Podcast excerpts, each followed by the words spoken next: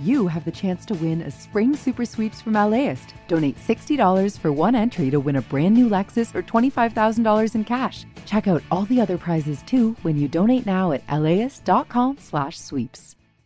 I'm Tracy Thomas, host of One for the Books, a live literary event series from LAist. We are back with guests, author Amanda Montell and actor Vella Lovell. You can find us on May 15th at the Crawford Family Forum. Tickets at laist.com slash events. From the Mohn Broadcast Center, this is Take Two. Me Martinez. A new mass vaccination site opened this week. It's bus, train, and pedestrian friendly in a community hard hit by the pandemic. But find out why this place is organized with military level precision. Plus, the last time the governor of California was recalled was 2003, but that doesn't mean recall elections are rare. Find out why ahead on Take Two. Stay with us. The LAist Spring Super Sweeps is happening now. You can win amazing prizes while supporting your source for local fact based journalism. One lucky grand prize winner will get to choose a brand new Lexus or $25,000 in cash. Other prizes include an electric bike from Juice Bikes and $1,000 gas gift cards. Your donation of $60 gets you one entry to win, and the more you give, the more entries you get. Donate now at laist.com slash sweeps. Start your Saturday with something that will grow your kiddos' brains and get their creative juices flowing. Join us at LAist for a morning of multilingual story times, interactive performances, art making, and lots of kid fun. Bring the whole fam and join us for a super fun Saturday at LAist in Pasadena on June 1st. Tickets at laist.com slash events. See you there.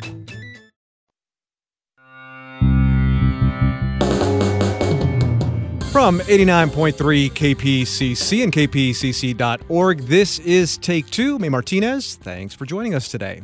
Coming up, the movement to recall Governor Gavin Newsom is gathering some steam. We're going to check in on that process and also hear about some of the no bid contracts his administration has handed out during the pandemic. That's just ahead. But first, President Biden has said he wants to get 150 million people vaccinated in the first 100 days in office. And as part of that effort, yesterday, about 200 troops began giving vaccinations at Cal State Los Angeles. KPCC's Sharon McNary was there. Hello, Sharon.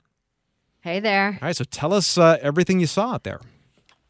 Well, I saw something really new, and that's members of the armed forces working to give people their vaccines. You know, you grow up in Southern California and you go to Disneyland with all the lines, and you get to, used to that as a standard for crowd control. Mm-hmm. But when I joined the Army after high school, those people take their logistics to a whole nother level. And so that's what I was really noticing yesterday at this mass vaccination center at Cal State LA. They were getting things done with a real sense of military efficiency. So, Sharon, describe that. How did that all work? Well, at the Cal State LA Mass Vaccination Center, they're dividing the cars into platoons of 10 cars each. And then those platoons of cars will drive bumper to bumper into a long lane. Then, after a few questions and some screening, the medics vaccinate all 10 clients, the passengers of those cars, at the same time. Then they sit there for 15 minutes, and if no ill effects, they get waved on to continue on with their day. So it sounds like you need an automatic transmission for, for that line, just no standard transmission. So where did the troops come from, Sharon? Well, there were two sets of soldiers there. There were Army soldiers and medics from Fort Carson, Colorado. They arrived last Thursday. And there were also so- soldiers uh, from my old unit, California Army National Guard, about 200 soldiers in all, and probably another 400 people from law enforcement, college staff, and various other government agencies to help out. Cool. Now, uh, Sharon, uh, you know this. There's been a lot of talk about how slow and confusing the vaccine rollout has been. What might it mean, maybe, to the overall effort here in LA County to have the federal government involved in this way. This is another step toward the combined state, federal, and local governments building a structure capable of delivering many, many thousands of doses of vaccine a day. We have seen some shortages during the rollout. So the structure to give those vaccines is getting there and it's increasing. Now it's just waiting for the supply to expand and get everybody into it. Now, there are plans to open more of these federally operated vaccine sites across the country. It's unclear right now whether California might get another one. Uh, there's one other in Alameda County, of course. And then this site at Cal State LA will also become the hub for a series of mobile vaccine clinics to pop up at different places around the LA area for people who can't just get in their car and drive or, or go on transit. Can we expect more in California? I know that there's two you mentioned, but any more in the in the near future for us? Well, you would think so because we're such a populous state. Yeah. What I was hearing yesterday was that they planned like 100 of these across the country. Oh, wow, 100. Okay, so hopefully we will get to maybe one or two more. Now, the current site at Cal State LA was chosen because it's near communities in East LA that have been uh, really, really pounded by the pandemic. Uh, will that make a difference, you think? You know, location is important, um, but in addition, they're making an effort to do outreach to the public through many hundreds of community based organizations that could refer their members for vaccines. Um, this is supposed to be the equity part of it to get to people who might not have the internet access to get an appointment on their own. So they could have gotten their appointment at the from their church or a senior center or a local health clinic or some other group. This site was also chosen because it's convenient to people who use the train or bus. It's right on the Metrolink train route, the Silver Line uh, Metro bus, and other local buses. Now, speaking of the train, the Metrolink, a lot of folks have uh, talked about accessibility issues to vaccine sites. Not everyone, is, as we've talked about, has a car can drive in Los Angeles. Any sense, Sharon, from talking to people about how much being on that route helps? Um, it does help. I talked to the driver of a local bus that runs between East LA College and Cal State LA. He said that even on the first day of vaccines, he ferried some people to go get their shots. And on campus near the transit center, they've got a shuttle bus driving loops to and from the walk in vaccine site. Um, so this bus driver said, with the campus is mostly empty during the pandemic, his bus has been pretty empty too. But he's seeing a little bit more activity with vaccine passengers, and you know, with the people who are working the vaccine site. So, how many uh, people got vaccinated that first day? On opening day, they said they were on track to get 3,000 people vaccinated. And you could tell the soldiers are really stoked to be there. This is Sergeant First Class Gerardo Guzman. So I'm, uh, I'm excited to see so many people come out and voluntarily get their, their vaccine. It's also a morale booster for all of us that are out here.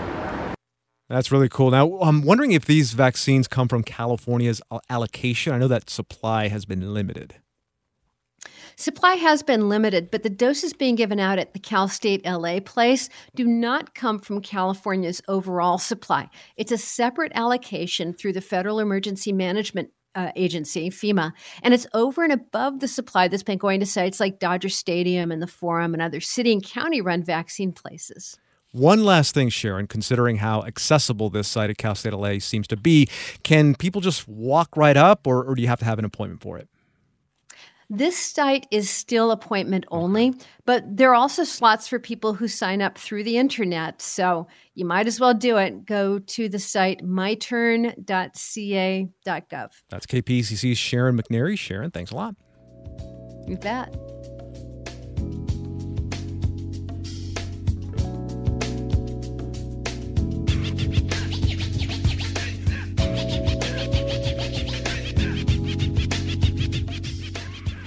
All right, now to the state government. Over the course of the pandemic, the Newsom administration has awarded several contracts to corporations that have provided vital services to the public, such as refurbishing ventilators and distributing masks and vaccines.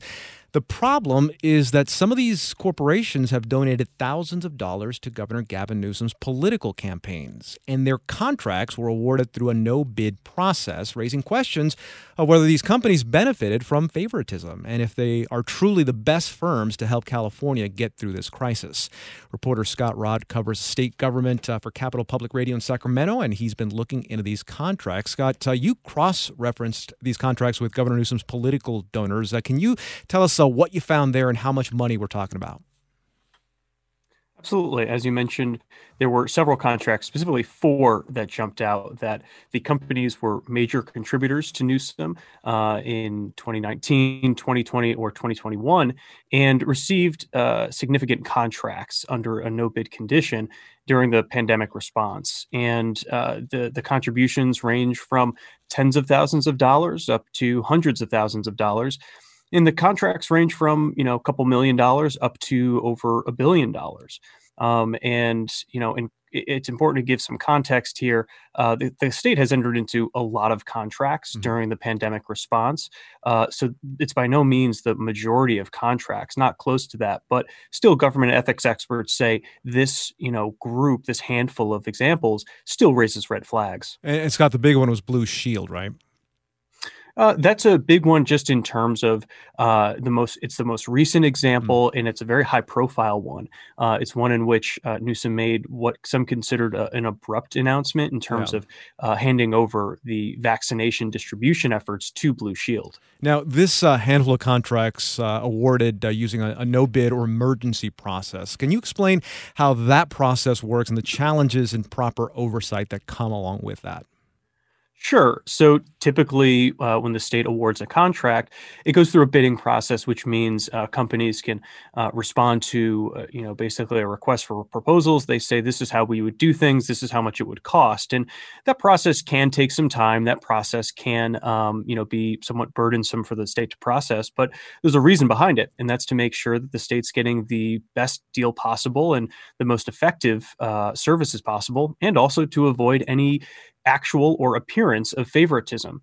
Um, during states of emergency like the pandemic or you know things like wildfires the state's able to enter into contracts by skipping over that process and in part for good reason. Sometimes you know services are needed immediately, um, and and there just isn't time for uh, the bidding process.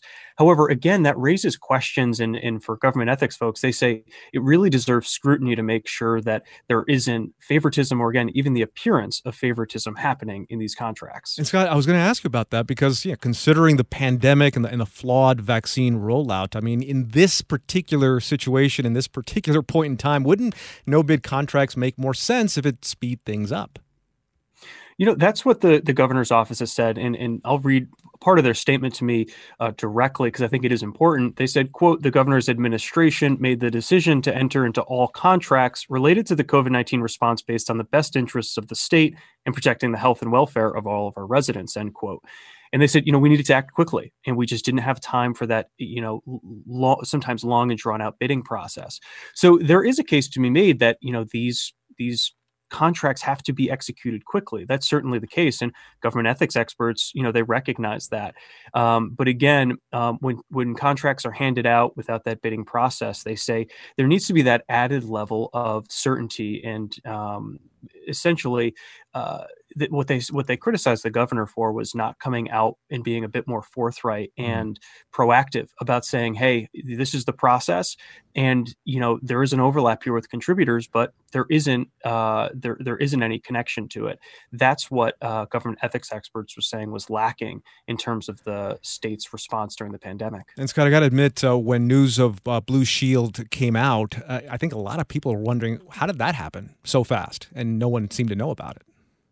Sure, and some of those questions still exist. People are wondering, you know, why why Blue Shield? I mean, they're a big company. They they have a network of, um, you know, of providers. They they do have, you know, they're obviously an established company, but without that bidding process, you know, the other thing that that that a bidding process does is provide a paper trail of this is how um, this is what this, the company is proposing. This is how uh, it was approved. And it, and it allows people who have those questions to dig in and say oh okay this is why the state decided it was the best company for the job. Without that you know it's hard to track down exactly how these decisions were made how these contracts were awarded we're talking to Scott Rodd, state government reporter at Capital Public Radio. Uh, Scott, in your article, uh, you write that uh, the vast majority of these contracts were not awarded to donors and didn't go through an expedited process. Uh, the fact that several of them were, though, is that enough, though, to raise questions of a quid pro quo or maybe some other kind of impropriety? Uh, so just quickly, uh, most of them did go through an expedited or no bid process, but you're absolutely right. Most of them did not. There was not an overlap with any major contributors to, to Gov- Governor Gavin Newsom. Uh, and I brought that to government ethics experts, and they say, hey, that's important context, certainly. But you know, even this handful of examples, that still raises red flags again, in another piece of important context, they said, you know, there's no evidence here of laws being broken, of quid pro quo. That really is a high bar to meet, and frankly, that's that's the area of the legislature if they decided to launch an investigation or other oversight um, commissions with the state to to determine. But what they said was, you know, this is enough to raise questions. It's enough to raise red flags, and it's enough to uh, probably raise concerns among Californians, and and that's certainly damage enough right there, is what they said. If Governor Newsom say wants to answer some of those questions and address some of this, uh, what could he do to show residents that uh, these contracts were fairly awarded? Well, they have taken some steps. After, uh, I'm sure some listeners will remember uh, a very large contract executed to a company called BYD uh, for about a billion dollars in masks, which is actually one of the companies where the president of the company contributed $20,000 in the months leading up to that um, contract being awarded after that, the state started putting up online all of the contracts it was entering into for the public to see. So there have been some steps uh, in terms of making this transparent and more publicly available. However, what experts I spoke to said was, you know, it'd be it's important for the governor and his, and his administration to make clear that, uh, you know, make that connection and say, hey, look, if you see an overlap here, there is an influence at play, and here's why. Essentially, getting out in front of it and mm-hmm. explaining mm-hmm. it. Uh, another individual I spoke to, uh, his name is Bob Stern, uh, longtime political or longtime government ethics expert, said um, the governor should have someone in his office who is essentially combing through contributions and contracts and making sure that this overlap doesn't exist. And if they feel they absolutely have to enter into a contract and the overlap is there, to get out front of it ahead of time. The companies that were awarded these contracts, uh, Scott, how do they address uh, any perception of favoritism or maybe profiting from their donations? They say there's absolutely no connection between their contributions either before or after receiving the contracts and the state awarding them uh, these these contracts or opportunities. Um, so they say no wrongdoing here. It's completely separate. We support Newsom as uh, a politician and as a candidate, um, but our work with the state is separate from that, and it was in no way meant to influence uh, any awarding of contracts. Have there been any bad outcomes from any of these contracts? Um, you know, there have been some stumbles here and there. Uh, I'll give one quick example. Mm. BYD, the contract I mentioned before, yeah. they promised many masks, surgical and N95 masks. And uh, a couple months after this contract for $990 million, uh, they had difficulty meeting a, a, specific and important certification. And so they ended up having to return about a quarter billion dollars to the state because they didn't meet the, um, the, the letter of the contract. Now, they did start delivering masks. The state was satisfied with their performance. So they ended up extending that contract for another $300 million. So there have been some stumbles like that, but none that have crashed and burned by any means. If Gavin Newsom say he can't demonstrate this transparency that people want, I mean, what are the stakes for him? There's this very high profile effort going on right now, Scott, to, to recall him. So I'm wondering, what have donors behind the effort said about this? Uh, you know, absolutely, the recall is um, a big factor here. You know, I reached out to folks behind the recall campaign, and they said, "Look, this is um, more of what we've been saying for the last couple months, for the well, longer than last couple months for a while now." They, they say that um, their argument is the governor hasn't been very transparent in his time in office, they, that he hasn't been honest with Californians. So they've been jumping on this um, and, and using it to make their case further for the recall. And this recall effort is is mounting, and it's um, looking like like uh, it has a decent shot of being on the ballot. And so, um, you know, certainly the stakes are very high right now. That's Scott Rodd, state government reporter for Capital Public Radio. His investigation, big Newsom donors, including Blue Shield, received no bid contracts during COVID 19 response, is on capradio.org. That's capradio.org. Scott, thanks a lot. Thank you.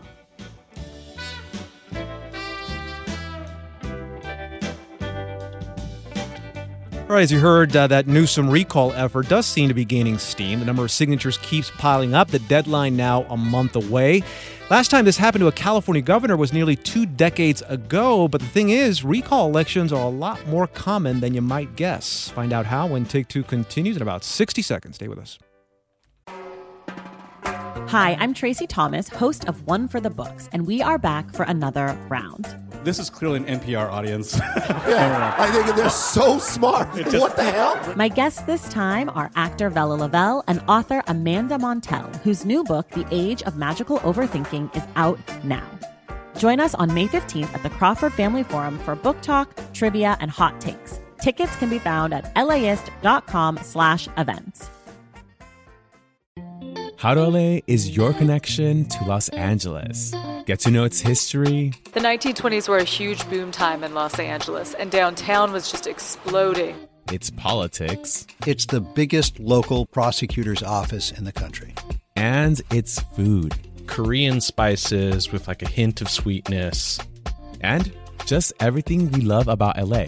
Subscribe to How to LA from LAist Studios wherever you listen to podcasts.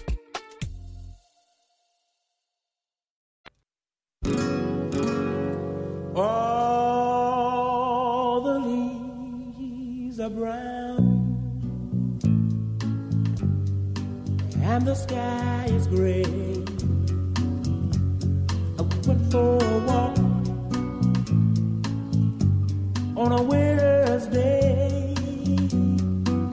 I'd be saving warm if I was in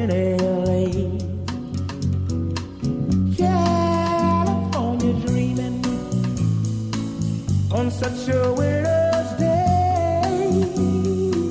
Back now with more Take Two on 89.3 KPCC and streaming on kpcc.org. I'm E. Martinez.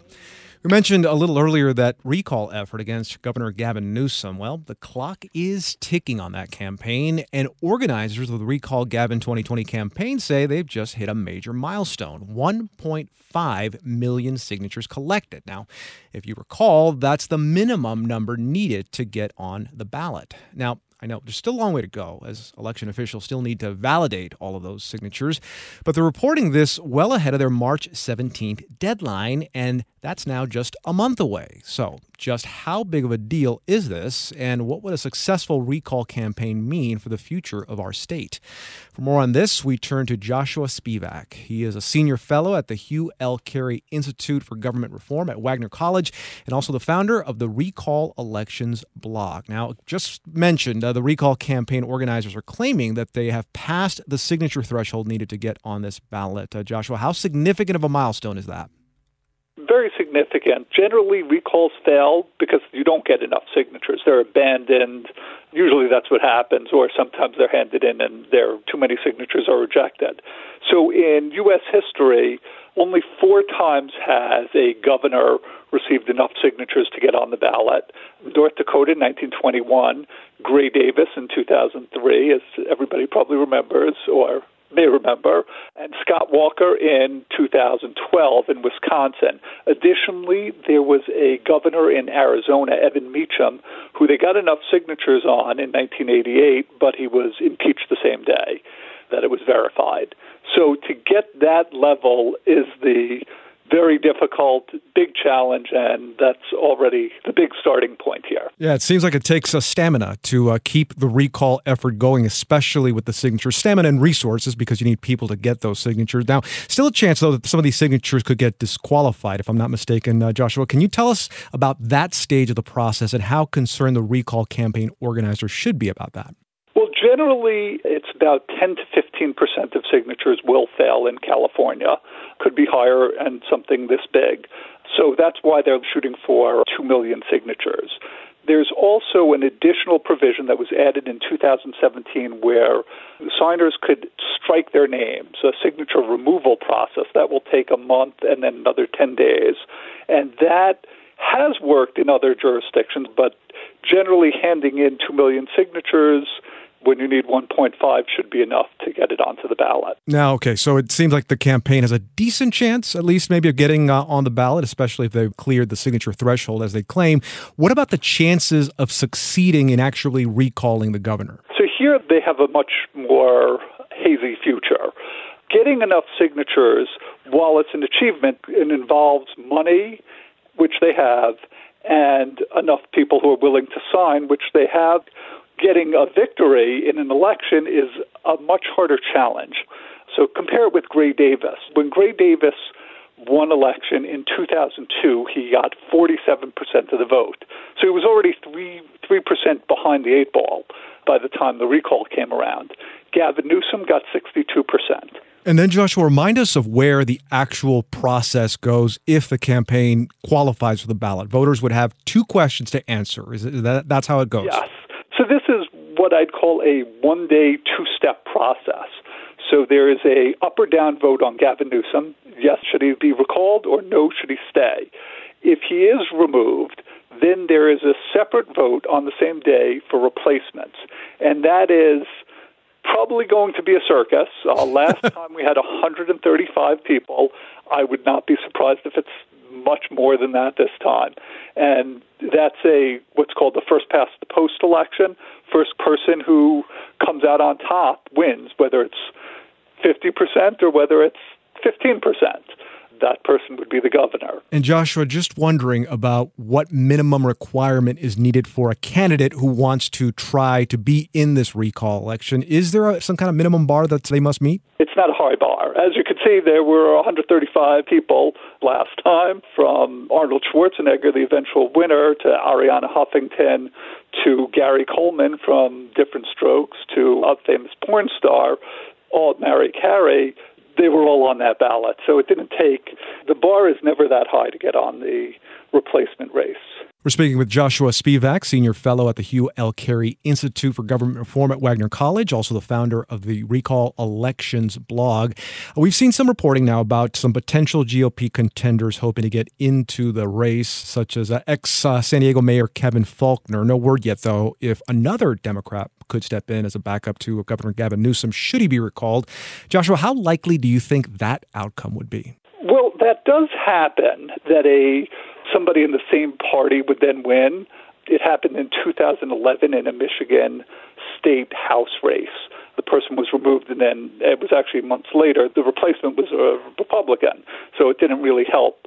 I think there is a likelihood that somebody would go in, but I think the Democrats would have learned their lesson from last time and try to rally everyone around Newsom and not worry about the replacement race so much. So let's talk about the history of recall elections in California as well as the rest of the country. How does the process differ here than somewhere else? Well, California actually has a much better developed recall process than most states. The oldest city to have the recall is LA. The recall actually goes back very far back to 1631 in America, but it was gone after the Constitutional Convention. It they tried to put it in the Constitutional Convention, it failed, and then it sort of disappeared and was brought back in California. Then the first state was actually Oregon in 1908, but California took it as a state in 1911. So there's been a lot of recalls on the local level here. On the state level, not as much. Very few recalls in the U.S.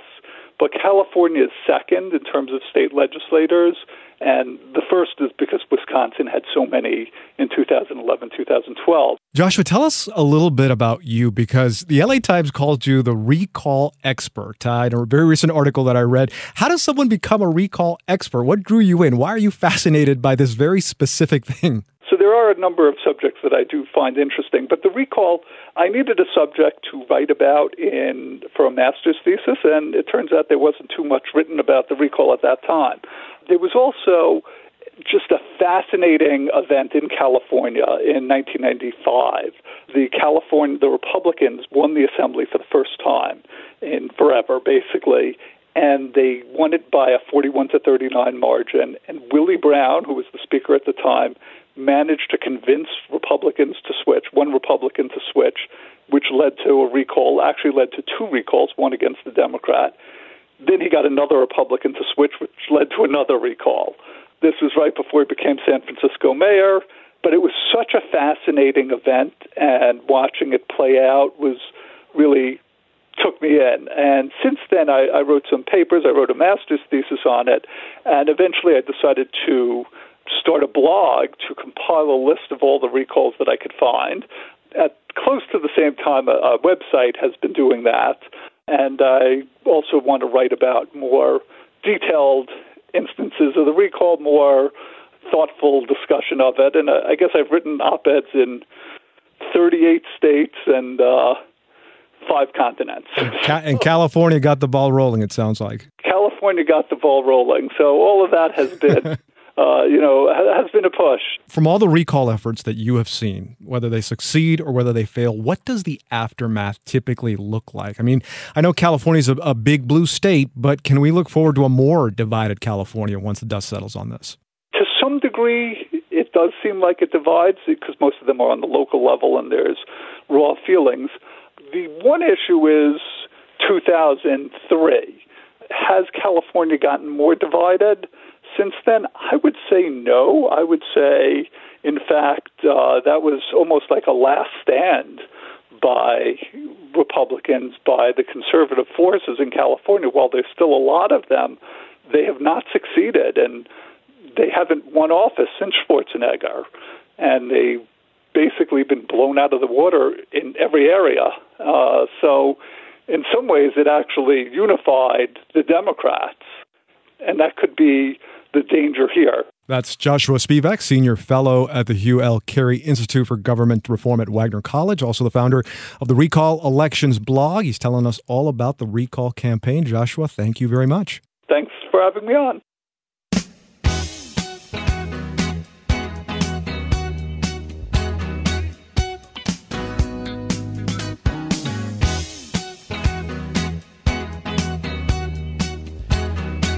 The word content has seven letters in it, and it is not obscene, so it should not be classified as a traditional four letter word, and you know which ones I mean.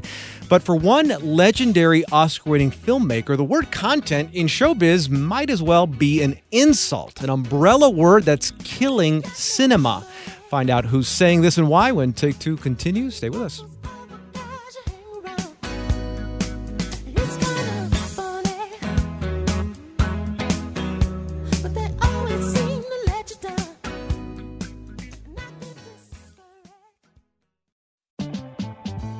LAist has a new live event series with the James Beard Foundation. We Are Where We Eat will go behind the scenes of some of your favorite LA restaurants to find out how and why they do what they do. I'm Austin Cross. Join me for the first event where we'll explore how restaurants help make a neighborhood and we'll all have something delicious to eat afterwards. It's May 22nd at the Crawford. Get your tickets now at laist.com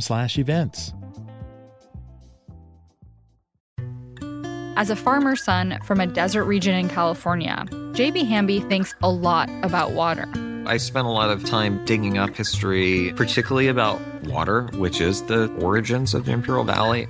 How this 28 year old became the youngest lead negotiator on the Colorado River ever, and how he could shape the most consequential negotiations to date.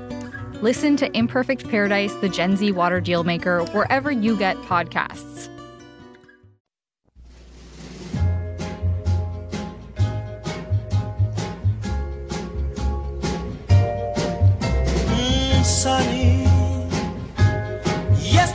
My heart was filled with rain.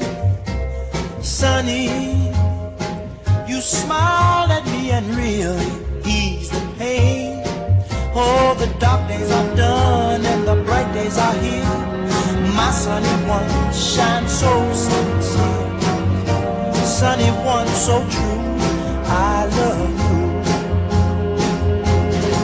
Back now with more Take Two on 89.3 KPCC. You can find us on Apple Podcasts. I'm Martinez. Mandalorian star Gina Carano has been fired after sharing controversial social media posts. Plus, China broke box office records over the Lunar New Year holiday weekend. For more on this, it's time to go on the lot. Stick your head out and yell. You want a chocolate? All right, Mr. DeMille, I'm ready for my close-up.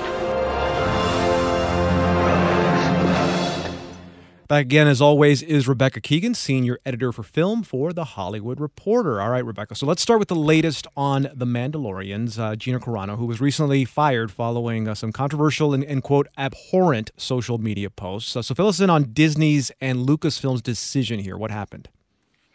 Well, Carano had become uh, kind of a lightning rod among Star Wars fans and, and a headache for the company after a bunch of tweets in which she mocked mask wearing. She suggested that voter fraud occurred during the 2020 election, and she shared posts that some people uh, saw as transphobic. Um, her relationship with both Lucasfilm and UTA is is over. Both have dropped her after she posted something recently suggesting that being a Republican today is akin to being Jewish in the time leading up to the Holocaust. Um, Lucasfilm's statement describing the post called them, as you said, abhorrent and unacceptable. Um, and she, you know, this is interesting because she had apparently been warned by those around her about her social media behavior. Um, and she had been potentially in line for a spinoff, which is now no longer happening. Yep, I thought uh, that was going to happen too, based on the success of The Mandalorian over the past few years. So, what's been the response to Disney's decision uh, from fans and stakeholders, and how has uh, Carano herself responded? Well, to some people, this has made Carano, you know, more appealing. On on the right, you know, Senator Ted Cruz and pundit Ben Shapiro both rose to her defense. Um, and uh, apparently, Carano will be producing a film with with Shapiro's company, The Daily Wire and she said quote i'm sending out a direct message of hope to everyone living in fear of cancellation by the totalitarian mob. I've only just begun using my voice which is now freer than ever before and i hope it inspires others to do the same. So that's the response on the right. Um, you know industry observers note that for a company like lucasfilm they sort of were forced to take a stance against behavior like this to signal to employees and fans from marginalized backgrounds that the company values them. Um, they they want to set a kind of inclusive and welcoming tone from the very top of the company. Yeah, for them it could be just a simple. It's bad for business to have her around right now, if especially if their fans or slash their customers are complaining about it. So what's what's the future now for Carano's character, uh, Cara Dune? I mean, will Lucasfilm recast this role? Well, uh, Disney spokesperson saying that they won't. Uh, my colleagues at the Hollywood Reporter had heard insiders were expecting the role the role to indeed be recast um, because there's merchandising reasons and story reasons, but Disney's saying that that, that that won't happen. As long as retro Luke Skywalker stays around. Okay, I might have just spoiled it for everyone that hasn't seen it, but oh well. I'm a spoiler. They've had time, yeah, to they, be fair. They, have had, if it's the next day for me, Rebecca, that's that's enough time. That's the window you give. Yes, a small window. All right, moving now to uh, a new four part docu series about uh, the Woody Allen sexual abuse allegations. It's called Allen v. Farrow, and it premieres uh, later this month on HBO. Let's listen to a clip from that trailer. This is the story of two of the biggest stars in the world. The father is Woody Allen, writer, director, actor. The mother is Mia Farrow, his co star and mother of his three children. Say hi. Hi. My family was really close. It was an amazing childhood. But no matter what you think you know, it's just the tip of the iceberg. So, Rebecca, from one controversial subject to uh, another one that's lasted uh, a few decades now, what can uh, viewers expect going into this series? Well, I have to say, as someone who's you know covered film for 16 years now, I have read and written a lot about the the Woody Allen, Dylan Farrow story, Mia Farrow story, and I thought I knew a lot about it. Having watched about the first two episodes of this docu series, I realized there is a whole bunch I didn't know. Um, there are interviews with with key figures in it including a present day on camera interview with Dylan Farrow, in which she describes um, the alleged abuse that she uh, suffered at the at the hands of, Woody Allen. There's also some really harrowing footage that Mia Farrow shot of Dylan when she was a child, describing the abuse. Um, you know, just days after it it supposedly happened. And there were interviews with babysitters, family friends, a French tutor. There's the recordings of phone calls between Woody and Mia that took place after Mia discovered um, nude photos Woody had taken of her other daughter, Soon-Yi Previn, who of course later becomes Allen's wife. Um, Allen doesn't participate in the film. His his point of view on events is conveyed via clips from his audiobook. And at the end of each episode, there is a title card in, indicating that he's denying any allegations um, that he uh, assaulted anyone or or had uh, sex with anyone underage. Now, the series is directed by Kirby Dick and Amy Ziering. Um, can you tell us a little bit about those filmmakers and their previous work? Well, before Me Too became a movement, Kirby and Amy were making films about sexual assault. Um, they made the campus rape movie The Hunting Ground, a movie uh, about sexual assault in the military called Invisible War, and more recently on the record which is about sexual assault in the music business they really are kind of filmmaker activists, um, which probably gave them a considerable amount of credibility from the standpoint of of Dylan Farrow. Uh, but they really deployed their skills um, in an extraordinary way in this in this series. We're talking to Rebecca Keegan, senior editor for film for the Hollywood Reporter for the Hollywood Reporter. Uh, Rebecca, on the topic of streaming, uh, a new Harper's Magazine essay penned by Martin Scorsese takes aim at streaming platforms of which uh, he made a movie for, but we'll get into that in a second. Uh, what did he have to say, and, and what was his goal with the piece?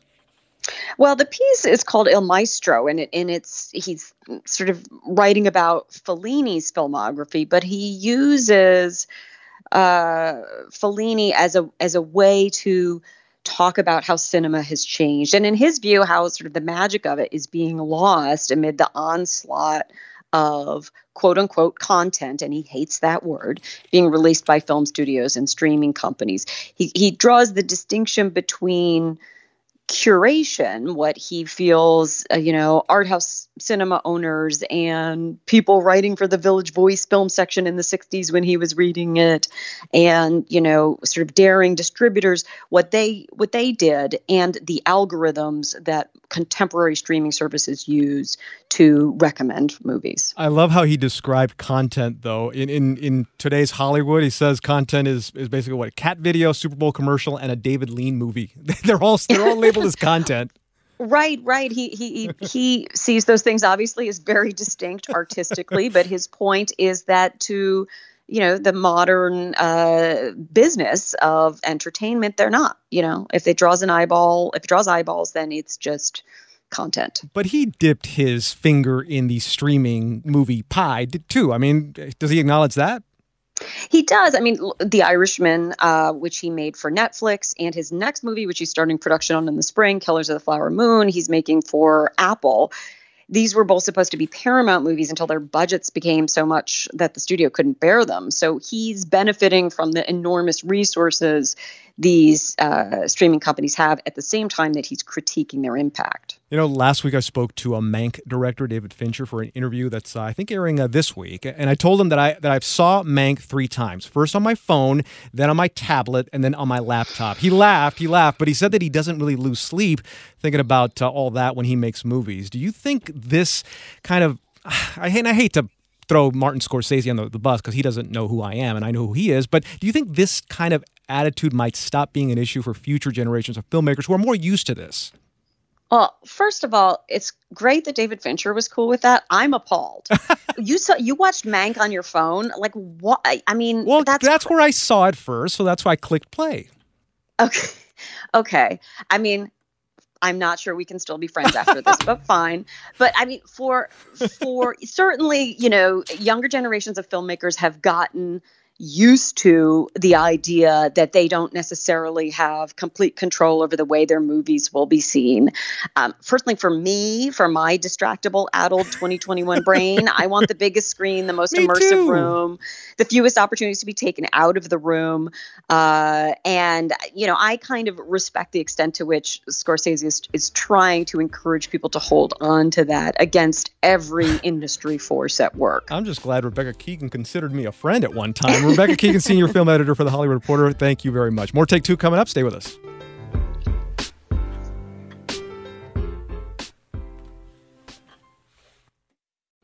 Democracy needs to be heard.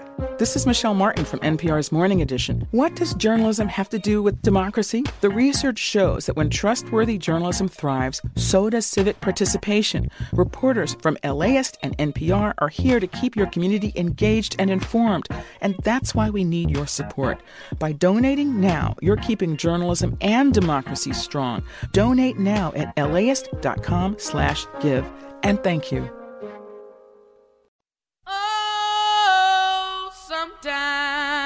I get a good feeling, yeah. Yeah.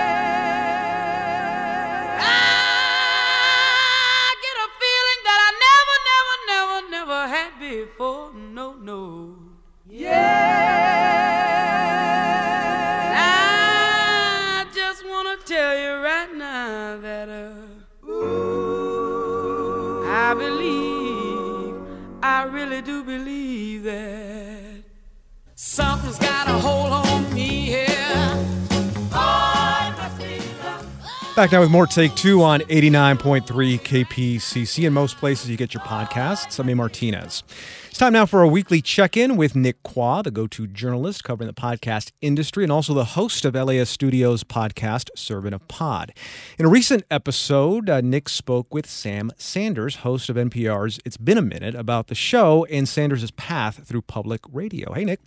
Hello, hello. All right, first tell us about It's Been a Minute with Sam Sanders. Uh, how did it come to be, and what can folks who have not listened uh, before expect? Well, first of all, uh, I believe I should say that KPCC listeners uh, can get the shows on Saturdays, That's I want to say. um, so I'm told that It's Been a Minute was originally developed as a show to ultimately fill the time slot left open by Car Talk, the the legendary show from yeah, Click and Clack and stuff like that. Um, that show came to an end back in 2012, and so there was always this this sort of slot like you know, is there something interesting that can be can be placed here? And that's that's what drove the creation of It's Been a Minute to some extent. As a matter of content, uh, I like to describe the show as you know, kind of a great example of a generalist show. So uh, Larry King passed away recently, and, and I kind of like to see It's Been a Minute in that broad lineage almost. it does some news, it does some arts and culture stuff. It has interviews with interesting and powerful people. It has some fun segments. Um, and the thing about generalist shows is that it essentially comes down to the core personality and that person's specific universe of interest. And and Sam Sanders, by and large, is a really interesting guy. So, what's the structure of the podcast, and who does Sanders have on the show? So the podcast drops two episodes every week, and they come in two separate flavors. On Tuesdays, it's typically a deep dive interview with an interesting person. Last week, it was Desus and Mero, also known as the prominent podcasters Bodega Boys. And a few weeks back, um, he had an interview with somebody like Robin Givhan, who's a Washington Post critic at large about the future of fashion. You know, the list goes on. Uh, he recently had Angela Bassett on the show, Phoebe Bridgers, Cathy Park Hong. And on Fridays, what the show typically does is an episode that rounds up the news. And it does so in a way that, you know, feels a little bit more digestible and emotionally oriented than straightforward news products, you know. It's it's kind of it has this sort of feeling of decompressing the week, which is really nice. Yeah, and you also talked to Sanders about his relationship with his listeners and the optimism that Sam brings to the show. How does that inform and shape the show? Yeah, I was really curious about that optimism because I I know Sam somewhat off the mic, and I've always been sort of conceptually interested in you know like when it comes to host, like how much they give to people and how much they keep for themselves. It's something I've kind of always wondered about that structure, that position. And here's what he said. the promise I've, I made with my audience early on was optimism. It just Mm. is. And so that doesn't mean that I'm always optimistic. In fact, I'm a negative Nancy. But what I'm giving my listeners in the show is optimism. And so I can save my negativity, I can save my fears, I can save the nasty side of me for my friends. And I do, you know. And I'm sure we can have similar conversations Yeah. between you and me about that. yeah, that, that's hilarious though because I think uh, every radio show host or podcast host has two sides to themselves, and what the microphone does, it either unlocks something that they don't share in their private life, or locks down something that they don't want people to know from their private life. So to to take a cue from from Sam there, I overshare on the radio, but in private, I, you you could barely get me to say a word if it's not in front of a microphone. So I understand how for Sam uh, it, it allows different parts of him to come out. We're talking to Nick Quah, host of Servant of Pod and founder of the Hot Pod newsletter. Now, last year, like so many of us Sanders, uh, devoted a lot of time to last summer's protests against police brutality following the death of George Floyd. And like a lot of podcasts about race, it's been a minute saw some significant audience growth. Uh, what did uh, Sam have to say about this? Yeah, so that was a pretty remarkable stretch during the summer. I mean, from a media perspective, for sure, different forms of media experienced that surge in interest. You know, when it comes to sort of like media about race, uh, podcasting definitely saw a lot of that. Um, you know, looking at the charts, it, a lot of shows about race ended up pushing out shows about coronavirus. Um, and it's been a minute was definitely one of those shows that that kind of boosted up to the to the top of the charts. I, he told me that the show basically doubled in audience uh, during that stretch and continues to grow ever since. And I, I asked Sam what he sort of felt uh, about seeing his show grow under those circumstances, and, and here's what he said. It's, it's bittersweet. Um, I think you never want to think that some of your professional success came at came through the death of a black man. Hmm. That hurts, and I'm still processing that. I hope that the work that I've done in the aftermath of his death, honors his legacy and his memory and the cause of what all this activist work has been the last year, which is for the police to stop killing us, right? Hmm. So I hope that I've helped spread that message. But it is weird, you know, in the same way that it was weird to see the NPR Politics podcast really jump off and boost my career a few years ago because of Donald Trump and all of the bad things he was doing. Now, prior to It's Been a Minute, uh, Sanders covered the 2016 election and was an original co host of NPR's uh, Politics podcast. And before that, he spent some time at uh, three NPR member stations across the country. Uh, tell us a little bit about uh, Sam Sanders' path to and through public radio. he has a really interesting path into public radio. Um, starts out over a decade ago. He was in graduate school for public policy at Harvard Kennedy, and he ended up writing his thesis with the Boston station WBUR, and that's why he interned after graduating. He sort of like you know moved around to two other stations, Oregon Public Broadcasting, WNC in North Carolina. And he joins NPR in 2009 as a Kroc Fellow and has been there ever since, working his way up the station. He says like he's basically done everything for all intents and purposes, he's been a public radio lifer. And of course, like the interesting question is, you know, looking forward, right? Like I, I'm I'm interested to in whether he is interested in being a lifer. And, and we talk a bit about that on the show too. Now, how successful would you say Sam Sanders' podcast is? And where does it fit in on the sort of must listen scale for the podcast audience out there? on objective sort of metrics level, my understanding is that it's been very successful as a show and as a product, and as as a matter of just like you know a creative enterprise and and something of a matter of taste. I love the show. It's it's something Mm. that I feel is very very sort of new for for the form and it's it's he's just such an interesting person and he's a very talented broadcaster and podcaster and you know it, it's it's a show that's always a little bit surprising in ways that you don't quite expect and and that's you know it's a rare it's a rare thing Well, if Nick Quah is listening, I mean, it's got to be the hippest thing on podcast airwaves anywhere. Now, did uh, Sanders talk about what's next for him and also the podcast? he was a I'm not gonna say vague, but I I kind of really pushed him on like do you like are you gonna stick around for a long time? Like, like do you want to keep doing this for the rest of your life? You know and he's like you know he's he he mentioned that he's like interested in a lot of things right? Uh, and yeah he did sort of like play around like that one one of these days maybe not now maybe not tomorrow but he is interested in like maybe doing some form of television that kind of Mhm. thing. You know who is it right? Well, when the camera comes calling, you got to answer. Well, you know, Amer- America is a television nation. You know, Yeah. um, my understanding is that he's very happy where he is, but somebody of that ambition, and you know, he's a young man. I'm sure there'll be a lot of we'll see a lot from Sam in the years to come. Nick Quah is the host of the LAist Studios podcast Servant of Pod. New episodes are out every single Wednesday. You can find it on Apple Podcasts. Nick, thanks a lot. Thank you.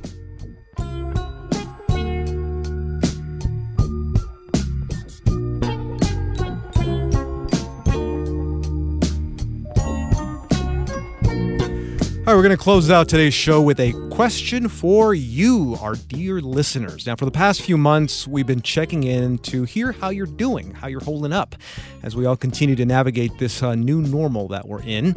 And as March approaches, we near the one year mark of California's stay at home order.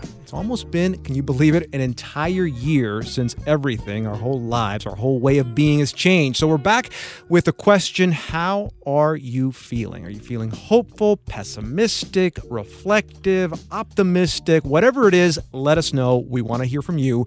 Call us, uh, leave your message on our voicemail 626 583 5281. That's 626 583 5281. Leave your name, where you're from, and how we can reach you, and we will try to get your voice on the radio.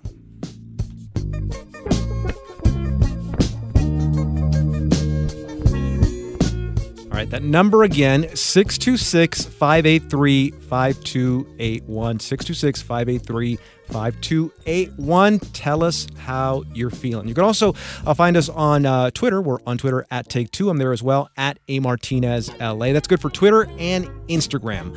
Thanks for listening. Thanks for trusting us with your time. Take Two is back tomorrow at 2. Marketplace is next.